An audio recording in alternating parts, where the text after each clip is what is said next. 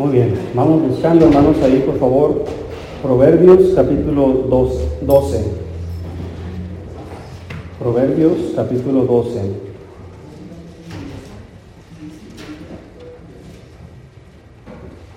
Y hoy quiero predicar sobre la mente. Debemos cuidar nuestra mente, nuestros pensamientos, porque la Biblia nos dice, hermanos, que nuestra vida proviene de lo que pensamos. Y de eso quiero tratar en esta mañana. Una mente sana, una mente espiritual, bíblica, pues nos va a dar un estilo de vida diferente que si pensamos de una manera carnal o mundana. Dice Proverbios 12, versículo 2. Si está ahí. Dice la Biblia, el bueno alcanzará favor de Jehová, mas él condenará al hombre de malos pensamientos. El hombre no se afirmará por medio de la impiedad, mas la raíz de los justos no será removida. Versículo 5 dice, los pensamientos de los justos son rectitud, mas los consejos de los impíos engaño. Vamos a orar. Dios, gracias damos por su palabra. Bendígala, Señor, por favor. Usted conoce nuestro corazón, nuestra mente. Y usted sabe qué necesitamos arreglar, Señor, en esta hora. Bendiga este tiempo. En el nombre de Jesús se lo pedimos. Amén. La Biblia nos dice que el bueno alcanzará a favor de Jehová. Y aquí se refiere a la persona que, vive eh, en santidad, a la persona que, está haciendo lo que es correcto, eh, más él condenará al hombre de malos pensamientos independientemente quién sea este hombre. Eh, el pensar mal, hermanos, o el tener una mente carnal, nos va a llevar eh, no al infierno, pero sí a un estilo de vida eh, que no quisiéramos tener. Yo creo, hermanos, que la vida humana se centra, se, se, ¿cómo se dice la palabra? Se fundamenta por lo que piensa la persona. Por eso cuando una persona comienza a hacer cosas extrañas es porque algo en su mente no está bien. Ya hablemos de alguien que está con demencia, ¿verdad? Una persona, inclusive hermanos, eh, las drogas siempre dañan la mente. Y, la Biblia nos habla, hermanos, no solo la droga, pero el alcohol. La Biblia nos dice que, el vino es alborotador y la sidra es eh, lo mismo. Pero dice más adelante, mirará cosas extrañas. ¿Cuántos de ustedes vieron una, ¿cómo se llama? Un camión de cerveza que atrás traía una publicidad de un elefante rosa volando. Es normalmente lo que dicen, ¿verdad? Cuando alguien anda drogado o anda así, que, no está en sí, eh, dice que, que ven elefantes rosas volando. ¿Y será cierto? Yo creo que sí. No sé si un elefante rosa, pero cosas extrañas si observan las personas que no están bien mentalmente. Una persona que sufre, no sé, no, se me dificulta decir estas palabras, esquizofrenia. ¿Qué, ¿Qué pasa con estas personas? Ven cosas extrañas, oyen cosas extrañas. El problema, hermano, ¿dónde está? En la mente. Siempre va a estar en la mente. Alguien que, está distraído, hermanos, mentalmente, inclusive personas que van manejando. Yo no entiendo cómo eh, ocurren accidentes tan simples, pero es porque alguien va mentalmente distraído.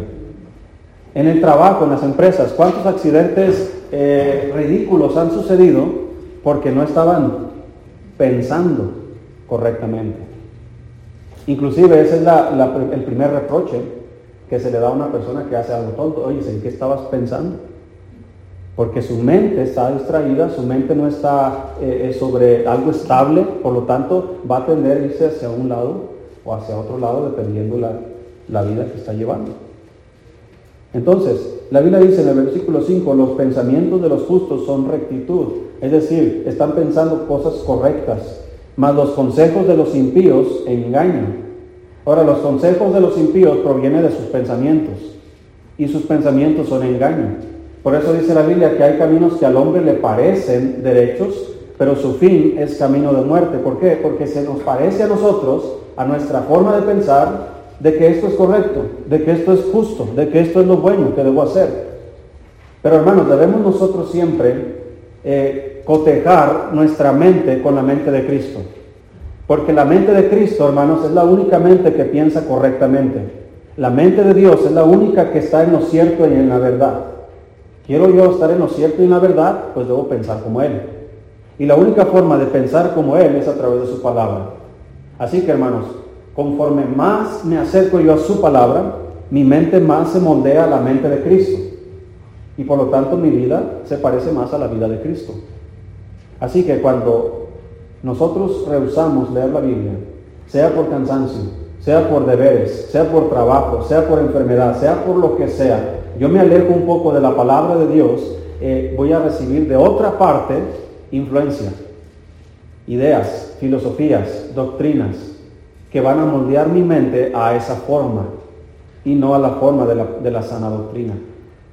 Así que pregúntese, ¿por qué a veces actuamos como actuamos? ¿Por qué tomamos las decisiones que tomamos? ¿Por qué hacemos lo que hacemos? Proviene de qué estamos pensando. ¿Dónde está nuestra mente? ¿Dónde está nuestro racionamiento? El Señor es claro y dice que Él bendecirá. Dice que el bueno alcanzará el favor de Jehová mas él condenará al hombre de malos pensamientos, aquel que está pensando cosas incorrectas. Y no estoy hablando de cosas inmorales, simplemente cosas que no están de acuerdo a la voluntad de Dios. Y todos pensamos, hermanos, a veces equivocadamente. Juzgamos equivocadamente. Y por lo tanto, al tener un razonamiento equivocado, vamos a, expresar equivocadamente lo que estamos pensando. Vamos a, vivir equivocadamente porque estamos pensando equivocadamente. Mire, vamos a Génesis capítulo 6. Aquí se nos registra esta historia del diluvio y la causa por el cual Dios decidió condenar y destruir a la humanidad en aquel entonces, salvando solamente a Noé y a su familia, porque a ellos los halló justos. Pero ¿cuál era el conflicto que Dios miró o tuvo con el hombre en, aquel, en aquellos días. Dice ahí Génesis 6, versículo 5, si estamos ahí. Dice, y vio Jehová que la maldad de los hombres era mucha en la tierra y que todo designio de los pensamientos del corazón de ellos era de continuo solamente qué cosa? El mal. Su mente solamente está pensando lo malo. Siempre están pensando hacer cosas equivocadas. Ahora, hermanos, y aquí el, problema, y, y, es donde a veces debemos poner los pies sobre la tierra. Aquí, hermano, no se está refiriendo solamente a los impíos, porque recuerde que los hijos de Dios, los cristianos de aquella época, vieron que las hijas de los hombres eran hermosas, ¿y a dónde se fue su mente? Los hijos de Dios comenzaron a pensar equivocadamente. Los hijos de Dios vieron que las hijas de los hombres eran hermosas y comenzaron a tomar entre ellas para casarse con ellas. Y el problema, ¿cuál es el problema aquí, hermanos? Que los justos y los impíos no pueden mezclarse. Por eso en nuestra mente no puede haber, hermanos, filosofías mundanas y doctrina bíblica. No puede cohabitar en mi mente estas dos cosas. No puede haber aquí, hermanos, en mi mente maldad y, cosa buena, porque ¿qué comunión hay la luz con las tinieblas? ¿Y qué concordia Cristo con Belial? Dice la palabra de Dios. Por eso, cuando Dios nos dice, no os unáis en yugo desigual con quienes? Con los incrédulos. ¿Por qué? ¿Por qué el Señor no quiere que... Ahora, ¿qué es un yugo? Eh, cuando está el agricultor arando la tierra eh, y usa bueyes o, burros o no sé, mulas, y conecta estos dos animales para jalar el, el arado y para que estos puedan caminar juntos sin que uno se desvíe hacia un lado, se desvíe hacia el otro, les ponen un yugo. ¿Sí? Como un tipo forma de T, por decirlo así, que conecta sus cuellos para que el, yugo, hermanos, va guiándolos conforme el, agricultor va guiando el arado. Entonces dice la Biblia, no os unáis en yugo desigual. ¿Por qué es desigual? Porque no pensamos igual, porque no vivimos igual, porque no somos iguales. No somos mejores que ellos, pero no somos iguales. Yo no puedo decir que soy mejor que los incrédulos, pero no soy igual que los incrédulos. ¿Por qué? Porque yo soy hijo de Dios y ellos han rehusado ser hijos de Dios. Los incrédulos, fíjese la palabra que Dios utiliza, incrédulos son aquellos que no creen. Son aquellos que se les ha predicado y no creen. Dice la Biblia, el que cree en el Hijo tiene vida eterna, pero el que rehúsa creer, esos son los incrédulos. El que rehúsa creer no verá la vida, sino que la ira de Dios está sobre ellos. Por lo tanto, yo soy hijo de Dios y un incrédulo no puede juntarse conmigo en yugo. No podemos andar juntos. No podemos convivir juntos. Por eso, hermanos, en su trabajo usted convive con sus compañeros, en la escuela con tus compañeros, pero no puedes unirte en yugo desigual con ellos. ¿Por qué? Porque no son iguales. ¿Qué va a pasar? Dice el proverbio, el que anda con sabios, ¿qué va a pasar? Pero el que anda con necios, ah, no, pero es que como yo soy cristiano, Dios me cuida. No, Dios no te cuida si andas con necios. Serás quebrantado. Lo, lo que le va a pasar al necio te va a pasar a ti por andar con él. Eh, me recuerda una historia en la Biblia cuando el rey Josafat fue y visitó al rey acá porque habían emparentado, sus hijos se habían casado y, ahí comenzó el problema porque no os unáis en yugo desigual con los incrédulos. Josafat es el rey, por decirlo así, el rey bueno que sigue a Dios y acá es el rey malo que, que no sigue a Dios. Pero los hijos de ambos se casaron y ese es un error. Dejar que nuestros hijos que son cristianos se casen con gente que no son cristianos porque son desiguales. No pueden andar juntos. Pues en esta visita Josafat llega con Acab y Acab tenía un problema, tenía una guerra contra otros pueblos de este lado. Y, y le dice a Josafat, oye, ¿no quieres venir conmigo contra Ramón de Galaad? ¿No quieres venir conmigo a la guerra? Y Josafat dice, mira, pues mi pueblo es como tu pueblo, yo soy como, somos familia, pues vamos a la guerra. Pero el rey del enemigo les había dicho a su ejército que cuando fueran a la guerra no mataran a nadie más que al rey de Israel. Es decir, el, otro rey dice, mi, bronca es con este, no con los demás. Así que acá lo sabía y recuerde que el consejo de los impíos es engaño. Así que engañó Acab, engañó a Josafat y le dijo, ¿sabes qué? Pues somos dos reyes, ¿para qué vamos como reyes los dos? Mejor tú ser rey. Tú ponte tus ropas reales y tu corona y, tú nos vas a comandar eh, engañosamente. ¿Sabes por qué? Porque sabía que el ejército iba a matar al rey de Israel y este no es tonto. Por eso dice la Biblia que los hombres, eh, la gente o los hombres eh, de este siglo son más sagaces que los hijos del reino. A veces la gente de allá afuera son más abusados o son más, como dicen allá en Sonora, más truchas. También dicen aquí, ¿verdad? Son más truchas, ¿verdad? Son más listos que nosotros. Por eso la Biblia nos advierte que debemos ser sencillos como palomas, pero debemos ser prudentes como serpientes. Es decir, no porque soy cristiano, soy manso, pero no, ahí lo dejo. Pues Josafat no fue manso, sino menso. Se vistió las ropas reales y fueron a la guerra. Él muy, muy, a lo mejor hasta con la corbata arriba, miren, yo soy el rey de los dos reinos. Pero en la mera guerra, dice la Biblia que lo rodearon a su carro de él, lo rodearon, hermanos, el ejército enemigo y lo querían matar. Y este empezó a llorar y empezó a gritarle a Dios que lo salvara.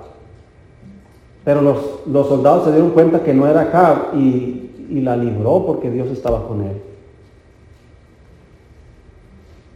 Pero dice la Biblia que aquel que andaba allá en la guerra, eh, Acab, disfrazado como un soldado normal, dice que uno del ejército contrario, un arquero, dice que, ah, empezó a ver a ver quién le tiraba, dijo, pues voy a tirar arriba a ver quién le cae, y tiró la, la flecha y fue y le cayó acá, exactamente, en el puro, entre el pocelete y no sé qué dice ahí la Biblia aquí le clavó. Y estuvo ahí afligido y moribundo toda la tarde hasta que murió. Esto nos dice, hermano, que Dios desde arriba sabe a quién va a juzgar y a quién va a cuidar. Así que, ¿para qué vamos a estar con temores que no deberíamos tener? ¿Por qué vamos a tener problemas que no deberíamos tener andando con gente que no deberíamos andar? Ahí los jóvenes deben aprender esta lección. Hay jóvenes en su escuela que se van a meter en problemas. Si tú andas con ellos, también te vas a meter en problemas. Por eso dice la Biblia, no os unáis en yugo desigual con los incrédulos, porque ellos piensan diferente. Nosotros debemos pensar como piensa Dios. Vamos a buscar Mateo 15. Mateo capítulo 15.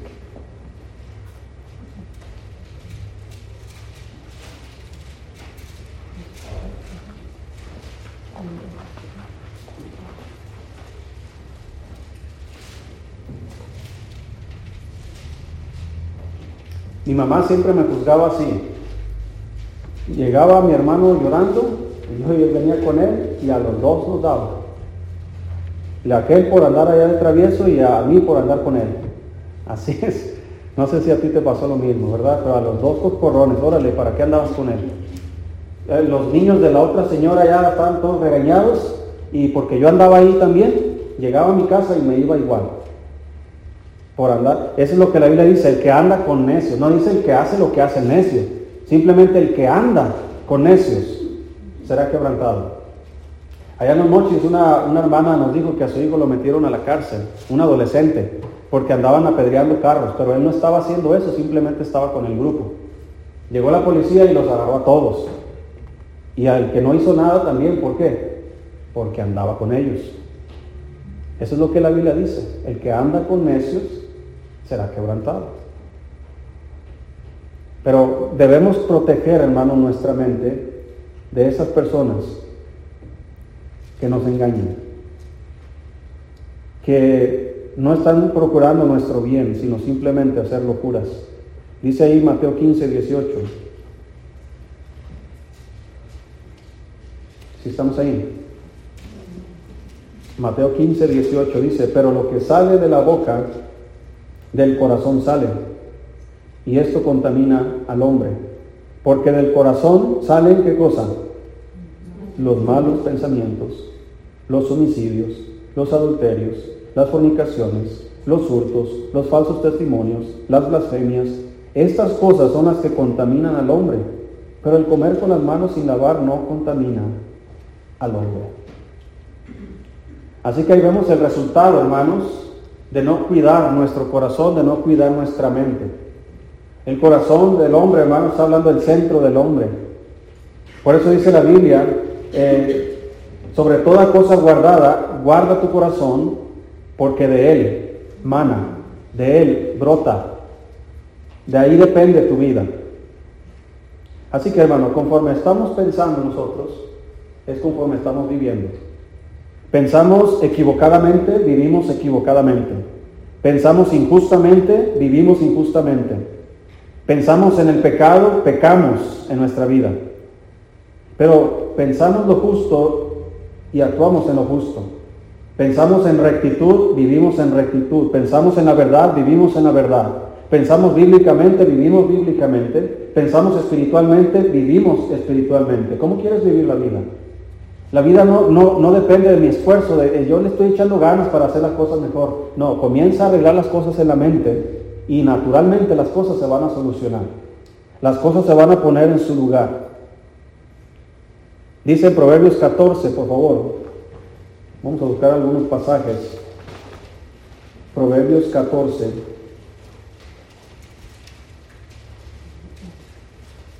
Versículo 22.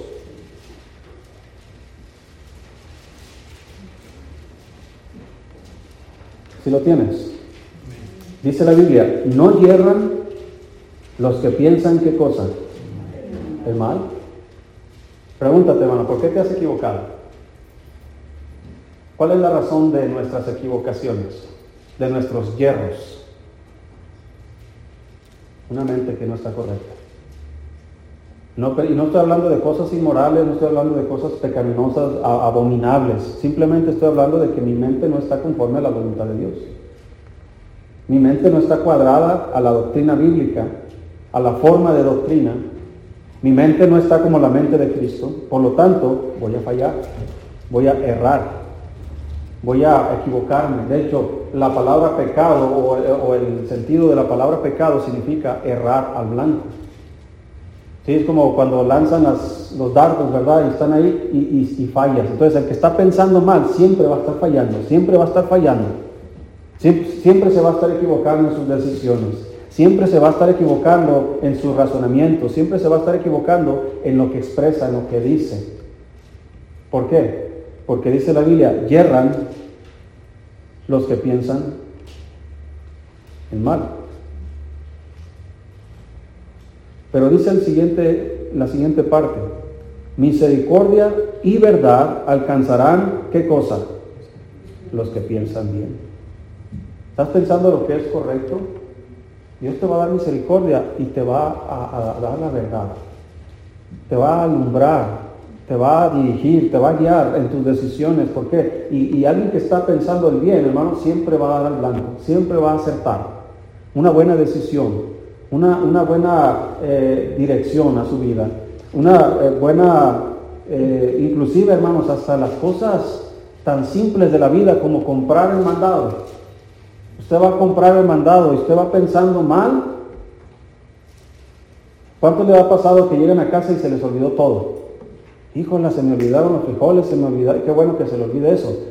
Se me olvidaron las papas, híjole, ¿por qué? Porque andabas pensando, no estabas haciendo nada malo. Simplemente estaba, tu mente no estaba sobre tierra firme.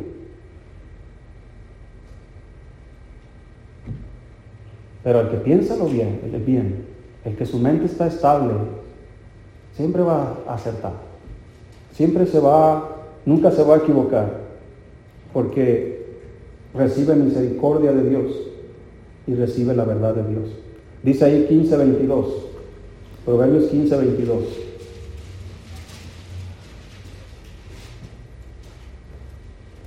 Los pensamientos son frustrados donde no hay que consejo.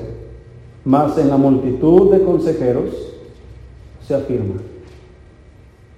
Yo creo que todos batallamos, todos tenemos un problema.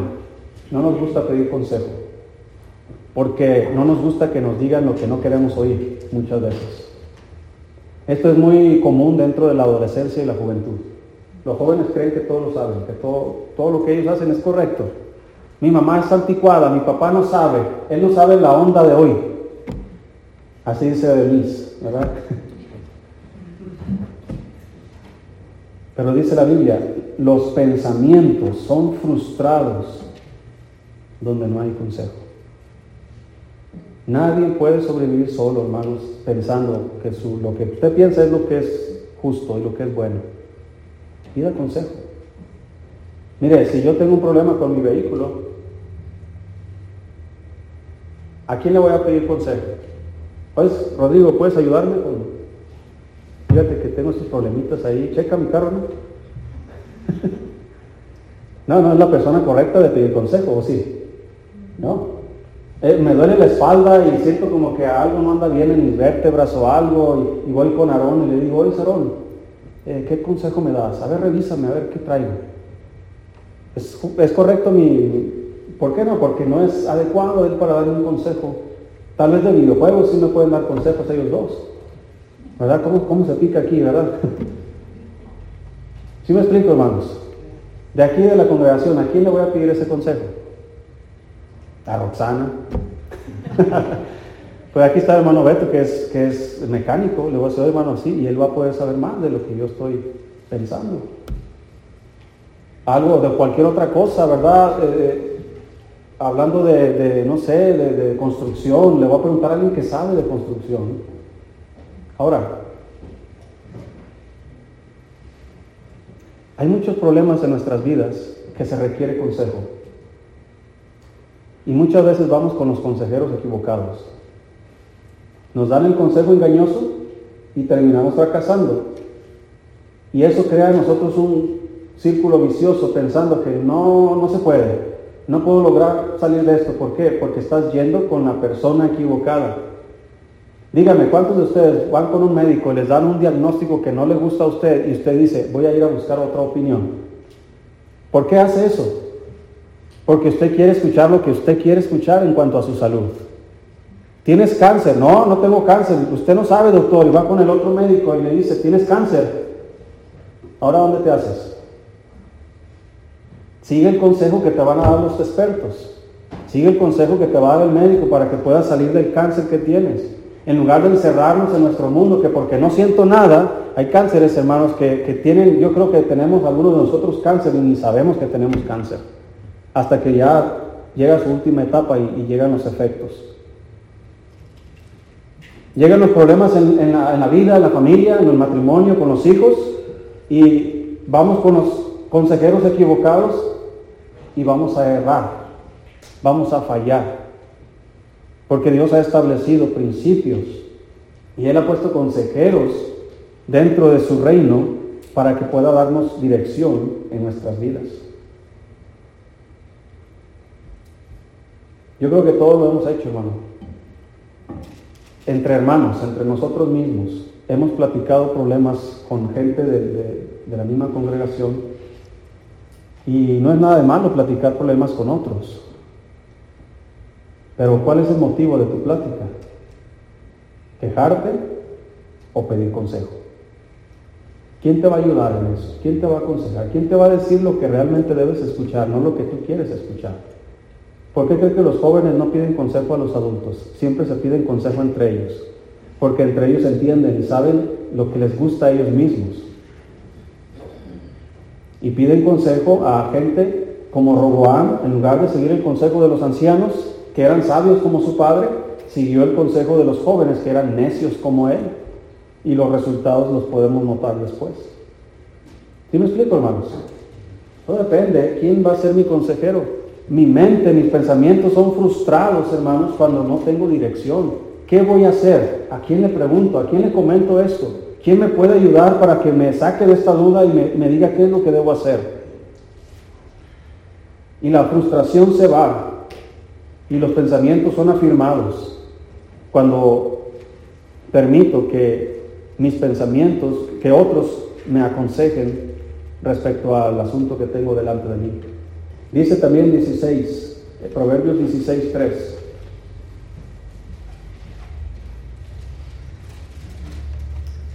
Y esto debe ser una práctica continua en nuestra vida cristiana. Dice, Proverbios 16, 3, encomienda a Jehová tus obras y tus pensamientos serán que afirmados. Mire, es algo muy sencillo. Hay veces que yo hemos hecho algunas remodelaciones aquí en el templo y hay otras que vamos a hacer. Y lo comento un hermano, ¿sabes qué hermano? Tengo pensado hacer esto, encomiendo mi obra. ¿Y qué pasa? ¿Qué dice el texto ahí?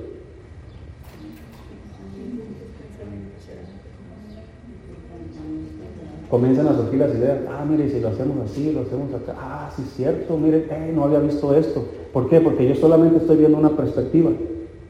Pero las personas que me rodean, que saben del tema, ellos tienen otra perspectiva y entre diferentes opiniones, diferentes formas de ver eh, cómo se puede hacer ese trabajo, se llega a, a una solución. Se llega a un veredicto, vamos a hacer esto de esta manera.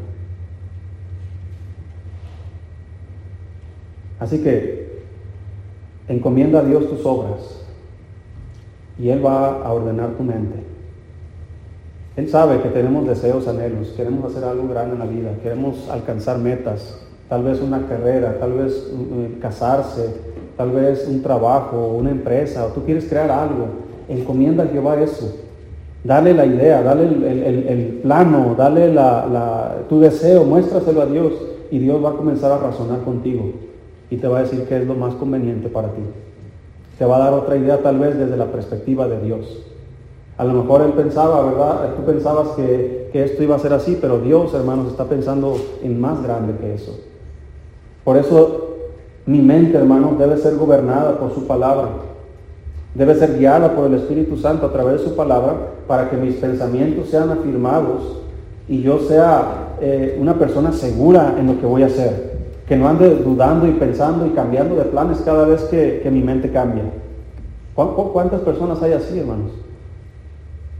En la juventud, dígame, ¿cuántos jóvenes no estaban ahí? A ver, ¿a cuál carrera entro? ¿Y en qué están pensando los jóvenes? ¿A cuál carrera entrar? ¿En ¿Cuáles son sus pensamientos respecto a qué carrera elegir? Generalmente, ¿cuál? ¿Cuál? ¿En dónde voy a trabajar menos y voy a ganar más? A ver, si trabajo de médicos, híjole, son tantos años de estudios, si trabajo de ingeniero, pues a lo mejor dependiendo el área, ingeniero civil, ingeniero eh, aeroespacial o ingeniero no sé qué, y a ver si, dentro de maestro es tanto, puedo trabajar en una escuela. Y están, en lugar de decir, Señor, tú que conoces todas las cosas, dime, ¿qué quieres que yo haga? ¿Sabes qué va a hacer Dios? Va a ordenar tu mente. Muchos piensan, ah, es que si le digo eso, va a decir, va, va, me va a decir Dios que predique. No, espérate, Dios, no tengas temor de eso. Si Dios no te va a llamar a predicar, no te preocupes, no te va a llamar. Puedes predicar si tú quieres y servir a Dios si tú quieres, sí, sí lo puedes hacer. Como en mi caso, Dios me llamó a predicar, yo no puedo hacer otra cosa. Y si yo dejo lo que, lo que Él me mandó a hacer por hacer otra cosa, no voy a encontrar mi lugar. No voy a prosperar, no voy a hacer nada, voy a perder mi vida y desperdiciar mi tiempo. Pero aquellos que Dios no los llama, por alguna razón, Él no rechaza a alguien que quiera servirle. Alguien que a lo mejor es exitoso en los negocios y que Dios lo bendijo por ahí, lo vio por ese lado y que diga, ¿sabes qué? Dios, voy a, renunciar a todo eso y voy a dedicarme a, voy a ser misionero. Dios no va a decir, no, no, yo te quiero de ingeniero. No, el Señor dice, rogar al Señor de la mies que envíe obreros a su mies. Y si ese ingeniero quiere ser misionero, Dios lo envía de misionero. ¿Sí me explico, hermanos? Yo conozco hermanos que son médicos, que son misioneros ahora. Y usan la medicina para ayudar en el ministerio. Hay ministerios de construcción. Yo conozco ministerios misioneros que vienen y construyen iglesias, templos, orfanatos, casas, hogares. ¿Sí me explico, hermano? Entonces, nada más encomienda a Dios tus obras, tus pensamientos, tus deseos, y Dios te va a ordenar. Dios es como si tú llegas a, la oficina de Dios y, y, te sientas ahí en su escritorio y comienzas a explicarle, Dios, mira, estoy pensando hacer esto, ¿tú qué piensas? Y Dios ya sabe lo que piensa. Y Él me va a comenzar a explicar. Mira, hijo, esto es así, esto es así. Tú tienes estas capacidades, tú tienes estos dones. ¿Por qué no? mira, si vas por aquí, esto va a pasar. Hermano, Dios también está involucrado en este tipo de cosas en nuestra vida. No creas que solo es nada más leer la Biblia y lo que alcanzas a entender. Dios nos dirige, hermanos, Dios nos guía pero hay que encomendar a Él nuestras obras. Vamos a buscar Romanos 8.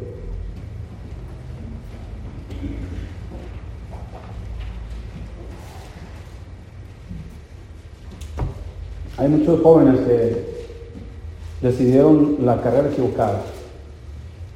Están arrepentidos. Porque en esas carreras no hay trabajo, o es más difícil. O necesitas ser corrupto para entrar a esos tipos de trabajos. Porque hay corrupción, hermanos, en todo. Eh, hay palancas, es lo que se dice, ¿verdad? Por ejemplo, entre maestros hay palancas. No, no, no, no, no, no, sé.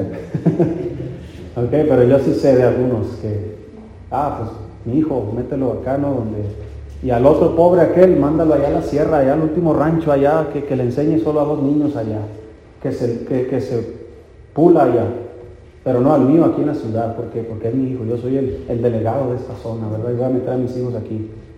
Como los políticos, ¿verdad? Alguien gana la presidencia de algún lugar y toda su familia ya son los encargados de esto, los encargados de aquello, los encargados de lo otro. Así no funcionan las cosas. Para que nosotros hagamos lo que Dios quiere que hagamos, hay que encomendar nuestras obras a Él y Él se va a encargar de ponernos en el lugar que Él diseñó para nosotros y nos va a dar la vida que Él quiso que tuviéramos, la familia, eh, el esposo, la esposa, los hijos que, que Él quiso que tuvieras. Toda tu vida se ordena, hermanos, cuando nosotros encomendamos a Dios nuestras obras. No lo hagas y va a haber un descontrol. No vas a saber qué hacer, no vas a saber qué trabajar, con quién casarte, no vas a saber ni qué de la vida. Van a llegar los problemas y te van a agobiar. Te vas a frustrar de que no sabes qué hacer. Si se da cuenta la importancia, hermano, de cuidar la mente. ¿Cómo cambia la vida cuando mi mente está bien y cuando no, cuando no lo está? Dice Romanos 8:5. Dice la Biblia, porque los que son de la carne piensan en las cosas de la carne, pero los que son del Espíritu, en las cosas del Espíritu. Versículo 6, porque el ocuparse de la carne es muerte, pero el ocuparse del Espíritu es vida y paz. En estos dos versículos hay, hay un, patrón. Lo que pienso hago. En lo que pienso me ocupo. Los que son de la carne piensan en las cosas de la carne y se ocupan en las cosas de la carne. Los que son del Espíritu piensan en las cosas del Espíritu y se ocupan en las cosas del Espíritu. Y uno dice, ¿qué, ¿cuáles son las cosas del Espíritu? ¿De qué habla? ¿En qué cosas debo ocuparme? ¿Debo dejar todo mi trabajo, mi escuela, toda mi vida para dedicarme a las cosas del Espíritu? No está hablando de eso. Está hablando, hermanos, de que ahora somos hijos de Dios. El Espíritu Santo está dentro de nosotros y el Espíritu Santo nos va a guiar a la verdad, nos va a guiar sobre una senda derecha. Y ocuparse del Espíritu no es otra cosa, hermanos, más que ocuparse de nuestra vida espiritual. Nuestra vida espiritual, hermanos, va a determinar, o nuestra falta de, nuestro estilo de vida. Entonces, como cristianos, hermanos, solamente podemos vivir de dos, de dos formas. Podemos ser espirituales o podemos ser carnales. Todo depende de qué estamos alimentando, qué mente estamos alimentando. ¿Estamos alimentando espiritualmente mi mente o estoy alimentando mi mente carnalmente? Usted puede saber, eh, físicamente hablando, que un estudio de análisis clínicos un estudio de análisis clínicos, va a salir lo que ha consumido recientemente. Si consumió alcohol, en un estudio va a salir que consumió alcohol, en un estudio de, análisis clínicos, ya sea de orina, ya sea de sangre. Va a salir si estoy consumiendo, no sé, mucha grasa, ¿sí?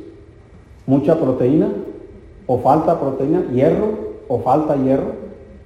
Fíjese, hermano, cómo Dios es sabio en esto. Usted se siente mal, ah, anda todo decaído y todo, se siente y le duele todo, va y se hace unos análisis de sangre y le dicen, ¿sabe qué? Oiga, es que usted, mire, usted no se está alimentando bien. Usted tiene demasiado cosa ahí en su organismo. O le falta esto, mire, le recomiendo que deje de hacer estas cosas y comience a hacer estas otras cosas para que su salud se, se quede se nivele, se establezca y viva bien, físicamente hablando. ¿Cómo cree que funciona espiritualmente? Es exactamente lo mismo. A veces tenemos demasiado de cosas que nos dañan y nos falta las cosas que nos benefician. Por eso el Señor dice, dejar de hacer lo malo, aprender a hacer el bien. Mucha gente dice, eh, comienza a hacer ejercicio, ¿verdad? Y, para que puedas mejorar tu salud. Y, ahí anda uno, ¿verdad? Caminando, corriendo, yendo al gimnasio, haciendo ejercicio. ¿Por qué? Porque uno quiere mejorar en su salud. Pero el pastor le dice, ¿sabes qué, hermano? Mira, póngase a leer la Biblia y, dedique un tiempo a la oración. ¿Y qué decimos? Ah, yo aguanto. Yo puedo. Ya me desahogué con usted, pastor. Ya eh, no quería que me aconsejara, nada más quería que me escuchara. Ah, bueno. Y ahí andan otra vez, batallando decaídos, desanimados. ¿Por qué? Porque no está consumiendo lo que va a fortalecer su fe. No está consumiendo lo que va a fortalecer su confianza, su autoestima, lo que va a afirmar su mente. Por eso, hermanos, de acuerdo a lo que estamos alimentando, es como vamos a vivir. No es, no es una ciencia y no es algo muy difícil de descifrar cuando una persona anda bien y cuando una persona anda mal. Es muy sencillo. La Biblia dice, de la abundancia del corazón habla la boca. Porque dice la Biblia que del corazón salen los malos pensamientos y todas las demás cosas. Así que tarde o temprano vamos a dar señales de que estamos alimentando nuestra mente. Como padres debemos ser sabios al considerar esto porque esto nos va a dar a nosotros señales de qué podemos hacer con nuestros hijos. Tú, tú vas a saber bien cuando tu hijo está fumando. ¿Sabes por qué? ¿Por qué? Llega Irán del kinder, oliendo a cigarro. no vas a decir, ah, por ahí, anduvo jugando con colillas de... No, o sea, te vas a dar cuenta, ¿verdad? Oye, Irán, ¿qué está pasando, hijo rebelde? es un decir, ¿verdad? Tú te vas a dar cuenta. ¿Sí me explico, hermanos? Las palabras, las reacciones. Tu hija, Denise, siempre es seriecita, seriecita, y nunca dice nada, nunca habla, y de repente explota. ¡Pum! Mamá, cállate. No me digas nada. Dígame, ¿no es una señal de que algo no anda bien en su mente? Sí. ¿Y de dónde contrajo esas sustancias que le están haciendo airada? Dice la Biblia, no te juntes con el iracundo para que no aprenda sus maneras. Por lo tanto, el que anda con necios será quebrantado. Mi mente debe estar protegida, la mente de los niños debe estar protegida, hermanos. Cuide la mente de sus hijos. Estamos llegando a un punto, después voy a tratar este tema, pero estamos llegando a un punto, hermano, donde ya es inconcebible que los niños vayan a la escuela pública. Estamos llegando a un punto donde es peligroso que nuestros hijos vayan a las escuelas públicas. Hay, eh, escuelas cristianas que son buenas opciones para ellos. Ah, es que cuesta muy caro. O es que está muy lejos. O es que lo otro. Bueno, eso lo vamos a tratar después. Pero lo que quiero advertir es, hermano, que ahí están corrompiendo las mentes de los niños. Cuide a sus niños. No creo que le va a hacer mal si usted invierte más porque pues, la escuela es pública y es gratuita según, pero terminan pagando mucho los padres ahí. Así que cuide su mente. Vamos a Isaías 26. Ya vamos terminando aquí.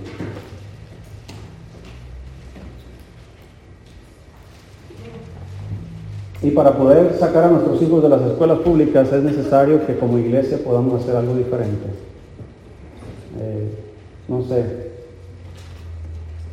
tenemos que entrarle algo que tal vez no queremos entrarle.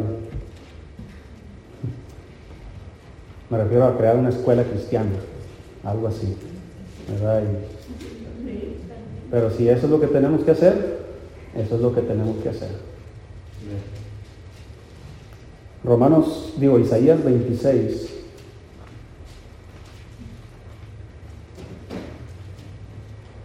Versículo 3. Escucha hermano lo que dice la Biblia. Tú guardarás en completa paz a aquel cuyo pensamiento en ti persevera, porque en ti ha confiado. Versículo 4. Confiad en Jehová perpetuamente, porque en Jehová el Señor está la fortaleza de los siglos. Dios guarda en completa paz Completa paz significa que no falta nada, es algo absoluto, total. Dígame hermano, ¿no le gustaría tener esta completa paz en su vida? Donde usted no se preocupa porque usted sabe en quién está confiando. Hay necesidades. ¿Cuántos hemos tenido necesidades económicas? Todos. ¿Verdad? Ah, no hablo de las, de las cosas que quisiéramos tener, no, de necesidades legítimas, que híjole, no hay para pañales. Híjole, no hay para gasolina, no hay para el gas, necesidades. Y, uno dice, ¿qué voy a hacer ahora? Bueno, piensa en Dios, piensa en sus promesas, piensa en, su palabra y Él te va a guardar de completa paz. Muchas veces Dios, hermano, nos va a convencer de que aquello que para mí es una necesidad realmente no lo es. Y yo me quedo frustrado porque quiero que Dios supla esta necesidad y en cambio Dios me da paz y me dice, hijo, no necesitas tanto esto como tú crees. Es más, hay ocasiones donde es bueno que se te descomponga el carro para que vayas caminando a tu trabajo. Tal vez Dios dice, oye hijo, está medio gordito. Necesitas echarle ganas, ¿verdad? Ahí tienes una bicicleta, úsala. Mientras arreglan tu carrito.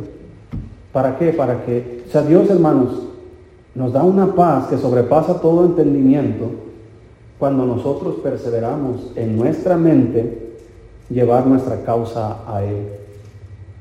Porque pensar en Dios significa confiar en Dios. Dime, cuando tienes un problema, hablando a nivel de niños, ¿en qué piensan los niños? ¿En quién piensan? Se cae este aloncito, se cae, pum, se pela las rodillas, se levanta llorando. ¿A quién corre? A su madre, porque en ella confía. No corre con el pastor, porque eh, él no ha experimentado mi consolación, pero ha experimentado la consolación de su madre y sabe que lo necesita. ¿Cuántos de nosotros hemos experimentado la consolación de Dios? Muchas veces andamos mal o tenemos problemas, necesidades, y en lugar de ir con Dios, que Él cuida de nosotros, nos quedamos ahí solos, llorando, quejándonos, pensando, ¿quién me puede ayudar? Nadie me quiere, nadie me, está conmigo. ¿Por qué? Porque no, no estamos pensando en Dios. Mira, hermanos, vamos a ir a Hebreos 11 y terminamos. Aquí nos da el Espíritu Santo una referencia que no se nos da en la historia original. Recuerde que el Espíritu Santo es quien inspiró la Biblia. Él es el autor de la Biblia. Y Él es Dios Todopoderoso. Y Él conoce los pensamientos de los hombres.